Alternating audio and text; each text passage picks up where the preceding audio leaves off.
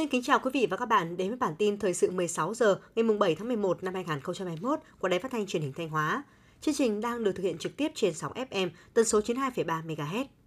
Sáng nay ngày 7 tháng 11, Giáo hội Phật giáo Việt Nam tổ chức trọng thể đại lễ kỷ niệm 40 năm ngày thành lập, mùng 7 tháng 11 năm 1981, mùng 7 tháng 11 năm 2021 và đón nhận huân chương độc lập hạng nhất – Dự tại điểm cầu Thanh Hóa có các đồng chí Trịnh Tuấn Sinh, Phó Bí thư tỉnh ủy, Phạm Thị Thanh Thủy, Ủy viên Ban Thường vụ, Trưởng ban Dân vận tỉnh ủy, Chủ tịch Ủy ban Mặt trận Tổ quốc tỉnh, Thượng tọa Thích Tâm Đức, Trưởng ban trị sự Giáo hội Phật giáo Việt Nam tỉnh Thanh Hóa.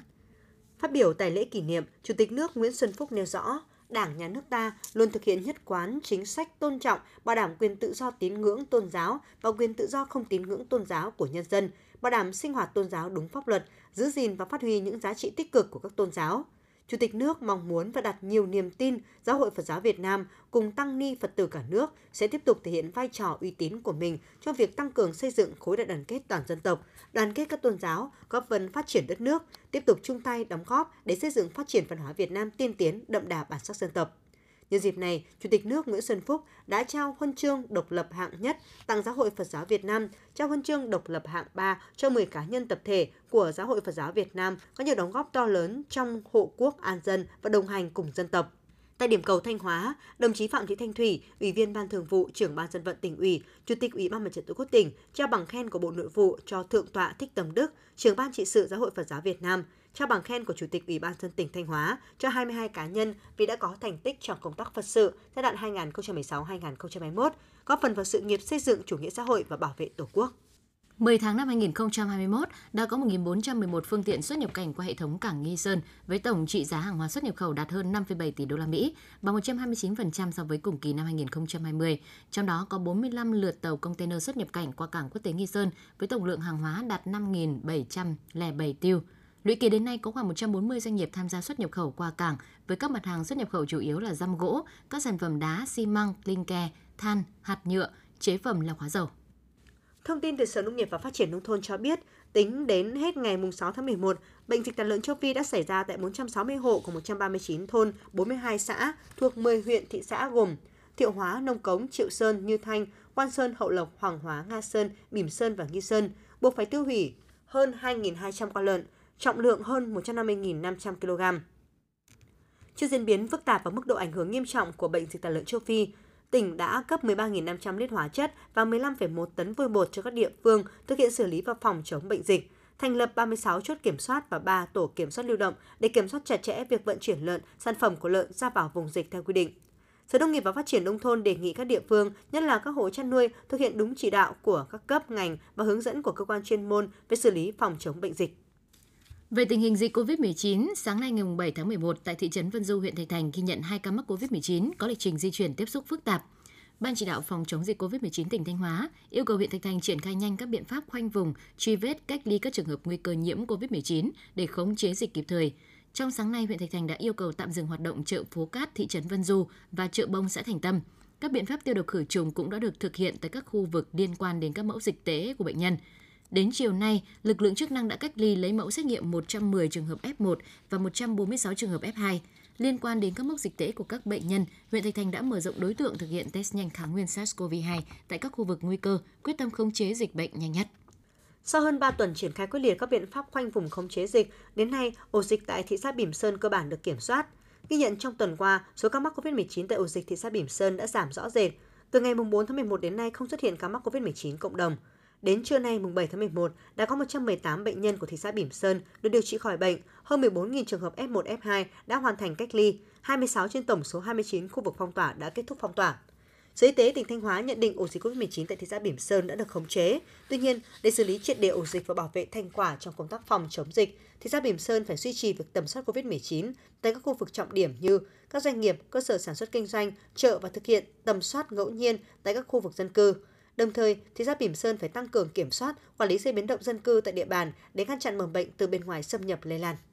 Về tình hình dịch COVID-19 trong nước, tại Nghệ An trong 24 giờ qua, toàn tỉnh ghi nhận 59 ca dương tính mới với virus SARS-CoV-2, trong đó có 3 ca cộng đồng, tăng 20 ca so với ngày trước đó. Trong số này có 22 ca trong vùng phong tỏa, 22 ca F1, 10 ca từ miền Nam trở về, 1 ca từ Campuchia về và 1 ca lái xe đường dài cùng 3 ca cộng đồng, 2 ở Quỳ Châu và 1 ở Yên Thành. Đáng chú ý, huyện Nghi Lộc trở thành ổ dịch lớn khi trong ngày có đến 28 ca nhiễm COVID-19, tập trung tại thị trấn Quán Hành và xã Nghi Hoa. Ngoài ra, các huyện khác như Quỳnh Hợp 4 ca, Quỳnh Châu 3 ca. Trong 3 ca cộng đồng thì huyện Quỳ Châu có 2 ca. Huyện Quỳ Châu vốn là vùng xanh vững chắc nhất của Nghệ An kể từ khi dịch bùng phát từ tháng 4 đến nay. Trước khi xuất hiện 2 ca trong cộng đồng, Quỳ Châu mới có 15 ca nhiễm COVID-19 và đều nằm trong vùng cách ly từ trước. Huyện Nghi Lộc đã nâng cấp độ dịch ở thị trấn Quán Hành và xã Nghi Hoa lên cấp độ 4, tiến hành phong tỏa các khu vực dân cư xuất hiện F0, điều tra truy vết các F1, F2, lấy mẫu xét nghiệm hàng nghìn người dân trong vùng. Theo Trung tâm Kiểm soát Bệnh tật tỉnh Hải Dương, sáng nay Hải Dương ghi nhận thêm 10 trường hợp mắc COVID-19. Trong đó có chùm ca bệnh là 4 người trong cùng một gia đình ở thành phố Hải Dương, gồm bố mẹ và hai con là học sinh tiểu học và trung học phổ thông, phát hiện qua xét nghiệm ho sốt trong cộng đồng và hiện chưa xác định được nguồn lây. Trước diễn biến phức tạp của dịch COVID-19, Ban chỉ đạo phòng chống dịch COVID-19 thành phố Hải Dương yêu cầu các xã phường trên địa bàn tăng cường tuyên truyền vận động người dân thành phố tạm dừng đến các khu vui chơi giải trí, vườn hoa, công viên, nơi tập trung đông người. Người dân toàn thành phố hạn chế việc tổ chức ăn uống không cần thiết, giảm bớt số lượng bàn ăn khách mời tại các đám cưới, không tập trung quá 30 người tại một thời điểm, không tổ chức ăn uống đông người tại đám hiếu, không tổ chức quá 5 người một đoàn viếng và yêu cầu ký cam kết thực hiện nghiêm các biện pháp phòng chống dịch. Cũng trong sáng ngày 7 tháng 11, Sở Giáo dục và Đào tạo Hải Dương đề nghị từ ngày 8 tháng 11, thành phố Hải Dương cho toàn bộ học sinh tiểu học, trung học cơ sở, trung học phổ thông, giáo dục nghề nghiệp, giáo dục thường xuyên chuyển sang học trực tuyến và học sinh mầm non nghỉ học. Ủy ban nhân dân thành phố Lai Châu, tỉnh Lai Châu đã ra công văn tạm dừng một số hoạt động không thiết yếu để bóc tách F0 ra khỏi cộng đồng. Thời gian áp dụng từ 0 giờ ngày 7 tháng 11 đến 10 giờ ngày 10 tháng 11. Theo đó, dừng hoạt động các quán bar, bia, karaoke, dạp chiếu phim, điểm cung cấp trò chơi dịch vụ điện tử công cộng, điểm truy cập internet công cộng, các cơ sở thẩm mỹ bao gồm làm móng, cắt tóc gội đầu, massage, khu vui chơi trẻ em và các cơ sở kinh doanh dịch vụ thể thao như yoga, gym, aerobic, khiêu vũ, các quán ăn, quán bia, nhà hàng, cơ sở kinh doanh ăn uống, chợ phiên và chợ đêm sang thành. Các chợ siêu thị, cửa hàng tạp hóa, kinh doanh vỉa hè bán cho khách mang về và các dịch vụ ngoài danh mục trên được phép hoạt động nhưng phải đảm bảo tuân thủ nghiêm thông điệp 5K trong phòng chống dịch bệnh COVID-19. Các đơn vị trường học trên địa bàn thành phố Lai Châu tạm thời cho học sinh nghỉ học tập trung từ thứ hai ngày 8 tháng 11 đến hết chủ nhật ngày 14 tháng 11 và chuyển sang hình thức dạy học online trực tuyến. Tỉnh Bà Rịa Vũng Tàu đã xây dựng kế hoạch phân bổ vaccine, tổ chức tiêm chủng cho người lao động. Sau khi cơ bản khống chế được dịch bệnh, địa phương chuyển sang trạng thái bình thường mới. Ban quản lý các khu công nghiệp và Liên đoàn Lao động tỉnh Bà Rịa Vũng Tàu đã tuyên truyền hướng dẫn doanh nghiệp ra soát xây dựng kế hoạch phân bổ vaccine, tổ chức tiêm chủng cho lao động. Tỉnh Bà Rịa Vũng Tàu hiện có 15 khu công nghiệp hoạt động, gần 400 doanh nghiệp đang triển khai hoạt động sản xuất kinh doanh với gần 65.000 lao động. Hiện tỷ lệ đã được tiêm mũi 1 đạt trên 90%, tiêm đủ 2 mũi đạt 43%, tiến đến bao phủ vaccine phòng COVID-19 trong lực lượng lao động.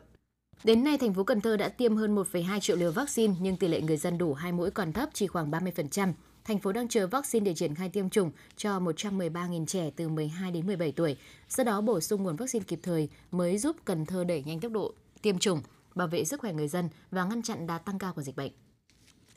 Đại diện Metro Hà Nội cho biết ngay trong ngày 6 tháng 11, sau khi Bộ Giao thông Vận tải bàn giao dự án đường sắt đô thị Cát Linh Hà Đông cho Hà Nội, đơn vị đã tổ chức đón khách thương mại 15 ngày miễn phí cho tất cả hành khách. Trong ngày đầu phục vụ hành khách trải nghiệm đường sắt đô thị Cát Linh Hà Đông đã thực hiện 109 lượt chạy tàu phục vụ 25.680 hành khách đi tàu. Trong ngày đầu vận hành chính thức đường sắt Cát Linh Hà Đông, hành khách cơ bản đánh giá tàu chạy êm, nhanh, trên tàu thoáng mát, sạch sẽ, rất dễ chịu. Tuy nhiên, cũng có một vài ý kiến phản ánh đôi khi tàu dừng phanh hơi gấp. Đại diện Metro Hà Nội cho biết, trong những ngày đầu tàu đang chạy theo chế độ tự độ, ý kiến đóng góp của hành khách sẽ được đơn vị vận hành điều chỉnh để phục vụ tốt nhất có thể. Theo tin từ Trung tâm Dự báo Khí tượng Thủy văn Quốc gia, từ chiều nay ngày 7 tháng 11, ở vịnh Bắc Bộ có gió Đông Bắc mạnh cấp 7, có lúc cấp 8, giật cấp 9, biển động mạnh, sóng biển cao từ 2 đến 4 mét. Khu vực Bắc Biển Đông bao gồm quần đảo Hoàng Sa có gió Đông Bắc mạnh cấp 6, có lúc cấp 7, giật cấp 8, biển động mạnh, sóng biển cao từ 3 đến 5 mét. Để chủ động ứng phó với gió mạnh trên biển, Ban Chỉ huy Phòng chống thiên tai tìm kiếm cứu nạn và phòng thủ dân sự tỉnh Thanh Hóa đề nghị Ban Chỉ huy Phòng chống thiên tai tìm kiếm cứu nạn và phòng thủ dân sự các huyện, thị xã, thành phố ven biển và các sở ngành đơn vị liên quan triển khai thực hiện một số nội dung sau. 1. Theo dõi chặt chẽ bản tin cảnh báo, dự báo và diễn biến gió mùa đông bắc, thông báo cho thuyền trưởng, chủ các phương tiện tàu thuyền đang hoạt động trên biển biết để chủ động phòng tránh và có kế hoạch sản xuất phù hợp, đảm bảo an toàn về người và tài sản. Duy trì thông tin liên lạc nhằm xử lý kịp thời các tình huống xấu có thể xảy ra. 2. Sẵn sàng lực lượng phương tiện để kịp thời cứu hộ cứu nạn khi có yêu cầu. 3. Tổ chức trực ban nghiêm túc, thường xuyên báo cáo tình hình về Văn phòng Thường trực Chỉ huy Phòng chống thiên tai tỉnh và Văn phòng Thường trực Chỉ huy Phòng thủ dân sự ứng phó sự cố thiên tai và tìm kiếm cứu nạn tỉnh. Quý vị và các bạn vừa theo dõi bản tin 16 giờ của Đài Phát thanh và Truyền hình Thanh Hóa. Thực hiện chương trình, biên tập viên Hoàng Mai Tường Vân, phát thanh viên Kim Thanh Thủy Dung, kỹ thuật viên Tiến Quân, tổ chức sản xuất Hoàng Triều, chịu trách nhiệm nội dung Hà Đình Hậu. Mời quý vị tiếp tục đón nghe chương trình tiếp theo của đài chúng tôi.